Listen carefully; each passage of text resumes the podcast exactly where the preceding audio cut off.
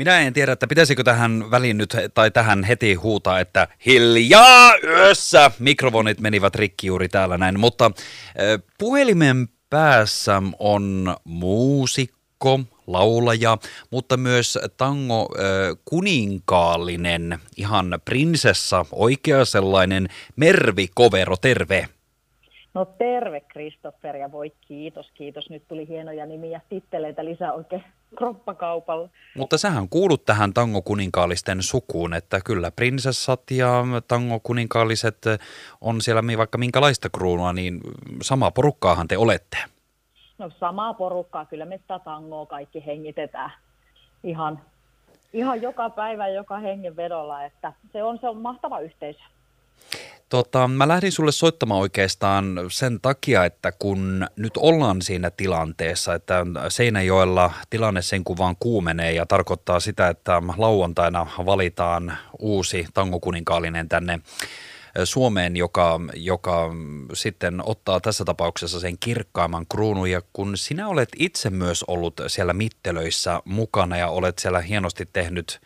Öö, upeita laulusuorituksia, sit on jokunen vuosi kuitenkin aikaa, niin sanopas nyt ensimmäisenä, että kuinka tarkkaan ö, tango prinsessana ja muusikkona tulee seurattua vielä tänä päivänä ö, Seinäjoen tangomarkkinoita? No kyllä tulee. Kyllä eilinen, eilinen toi semifinaali tuli katsottua telkkarista, koska sehän sai oman kanavapaikan nyt tämän kisojen ajaksi. Kanavapaikka 17 näkyy myös finaali huomenna, niin tuli katsottua ja pitää kyllä sanoa, että tykkäsin tosi kovatasoinen ja mä tykkäsin siitä, että oli kuitenkin, siellä oli niitä tuttuja tangoja, että ei ihan kaikkia oltu uudistettu ja ei ollut paljon uusia tangoja. Ja kyllä sinne meni minun suosikit finaaliin. Että oikein, oikein jännillä odotan. Mutta pitää sanoa, että sitten ä, omien kisojen jälkeen, niin ne, ne seuraava vuosi, niin se oli kyllä vaikea seurata itse, kun ei ollut mukana, mukana ihan joka kesän karkeloissa, niin kyllä siinä tunteet nousee pintaan. On se semmoinen, semmoinen tapahtuma kuitenkin, että joka jää elämään tonne mukaan tähän elämään, niin oli haastavaa seurata ensimmäiset vuodet. Tangomarkkinat on kuitenkin osa tällaista suomalaista sielunmaisemaa ja historiaa. Mä uskon, että melkein kaikilla meillä siitä on jonkinnäköistä kokemuspinta-alaa. Tietysti monilla ihan sillä tavalla, että fiilistellään sitä tangoa ja jännitetään kotoa käsin tai ollaan paikan päällä siellä Seinäjoella. Minkälainen ö, maku sinulla on tangosta ja tangomarkkinoista tänä päivänä? No joo, ei se tango ei koskaan minusta kyllä häviä, se on ihan selvä. Ja mitä tuolla keikoillakin on, niin edelleen se on sitä minun lempimusiikkia, mitä sitä haluaa esittää, että ei se tule koskaan jäämään pois. Ja toisaalta taas, että minä en olisi artisti ilman tangomarkkinoita ja ilman tangoa. Että se, se kyllä kulkee mukana ihan varmasti. Ja se, että tangomarkkinat tapahtumana taas on sellainen, että siellähän on jokaiselle jotakin. Että se ei ole semmoista tangon pakkosyöttöä kuitenkin, että kyllä mä suosittelen, että kaikki menee rohkeasti paikalle, vaikka se tango ei olisi se juttu, koska sä tulet rakastumaan siihen tangoon siellä paikan päällä. Ja sitten se, mm. niin sit se vie mukanansa. Se vie mukanansa aivan varmasti sen lupaan ja se on kyllä mun mielestä semmoista suomalaista sielunsoittoa kaikin puolin. Ne on parhaita rakkauslauluja. Niin se on toi musiikki meille vähän semmoinen, se on voimaannuttava terapeuttikin ja kaikkea mahdollista. Te artistit teette kyllä hienoa työtä siinä, että varmasti psyykkaatte meitä monia niin monista elämän asioista läpi niin monessa mielessä. Tuota, mitä sä itse muistat siitä omasta tangon vuodesta? Prinsessan titteli sulle on sinne laitettuna ja oot siellä ollut, niin mitä kaikkea sulla on jäänyt päällimmäisenä niin kuin mieleen? Kun meillähän se on, näyttäytyy tietysti jännittävänä kilpailuna paljon hyvää musiikkia. Mitä sä itse muistat siitä omasta vuodestasi?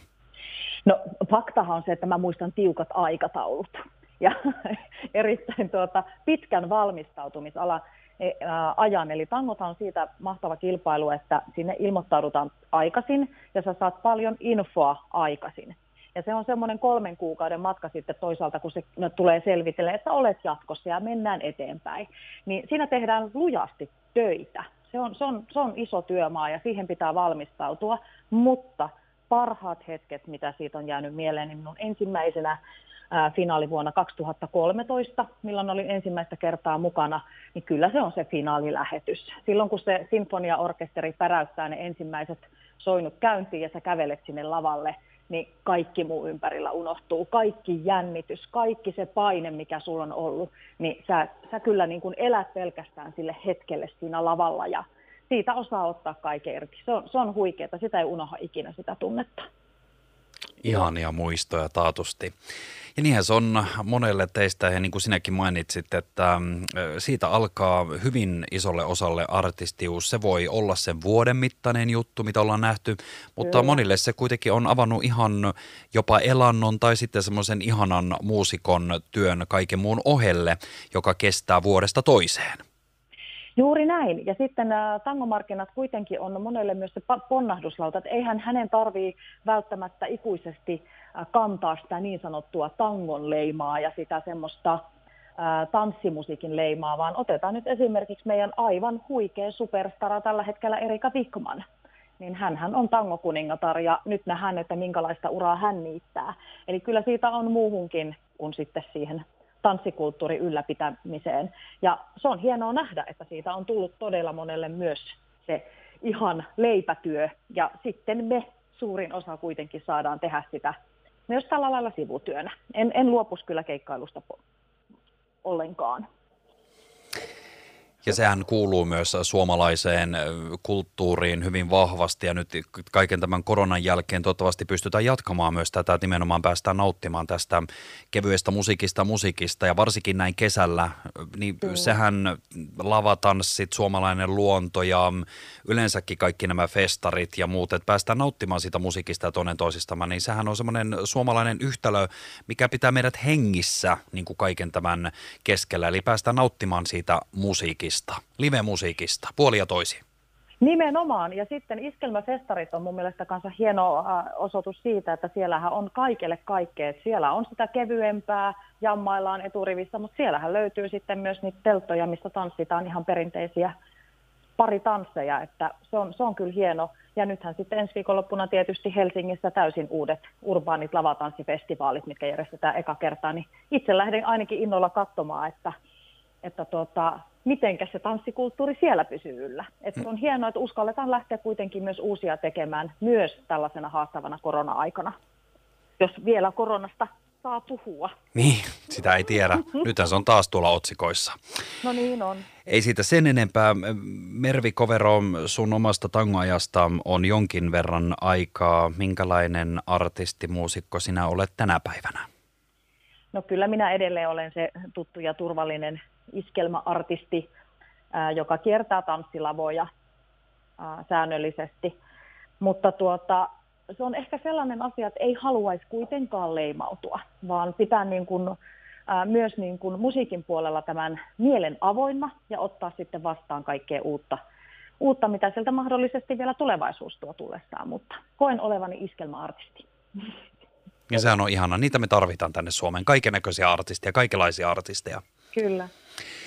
Tuossa kohta kuunnellaan vähän sultakin tuoretta musiikkia, ja sitä kuultiin itse asiassa juuri ennen tätä haastattelua, mutta Mervi Kovero, mä haluaisin sulta ottaa vielä semmoiset vinkit, että kun sä oot nyt käynyt tangomarkkinoilla kilpailemassa ja siellä paikan päällä aistimassa sitä kaikkea, ja nyt kun me ruvetaan kaikki vähän jännittämään sitä, että jos ei päästä paikan päälle, ja meillä on huikeat finalistit jälleen kerran siellä ja se ihana tunnelma on aistittavissa kotoa käsin.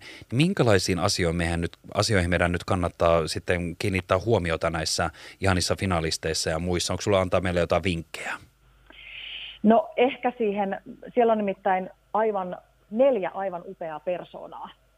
Ja tuota, kaikilla on oma tyyli esittää tangoa, niin ehkä semmoinen vapaasti ajateltaisiin, että se tango voi olla paljon enemmänkin kuin se pelkkä tietynlainen laulutekniikka sille tangolle.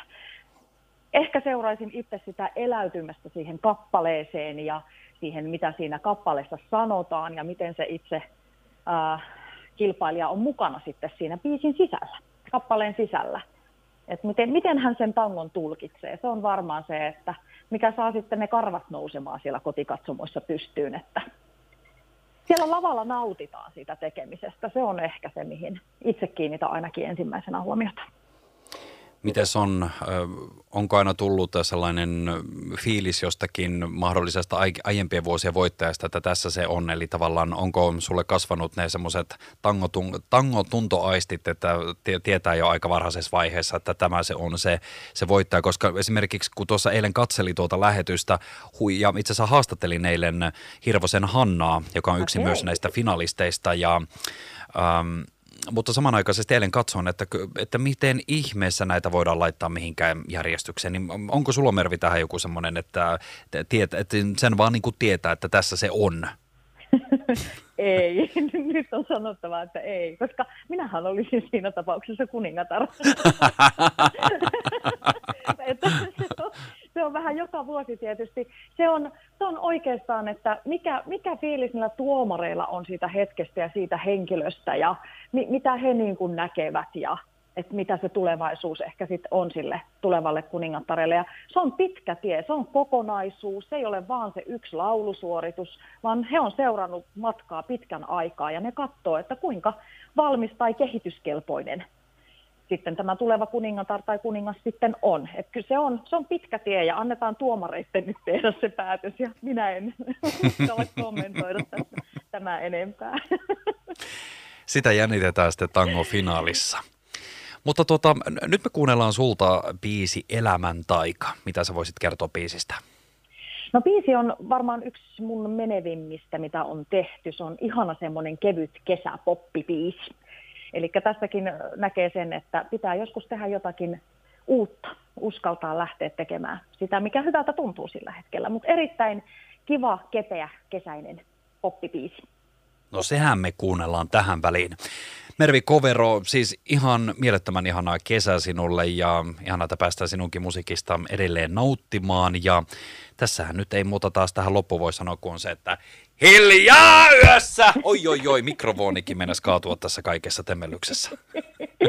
Ihanaa kesää myös kaikille radion kuuntelijoille sinne ja tuota, pidetään peukkuja huomisen tango finaaliin.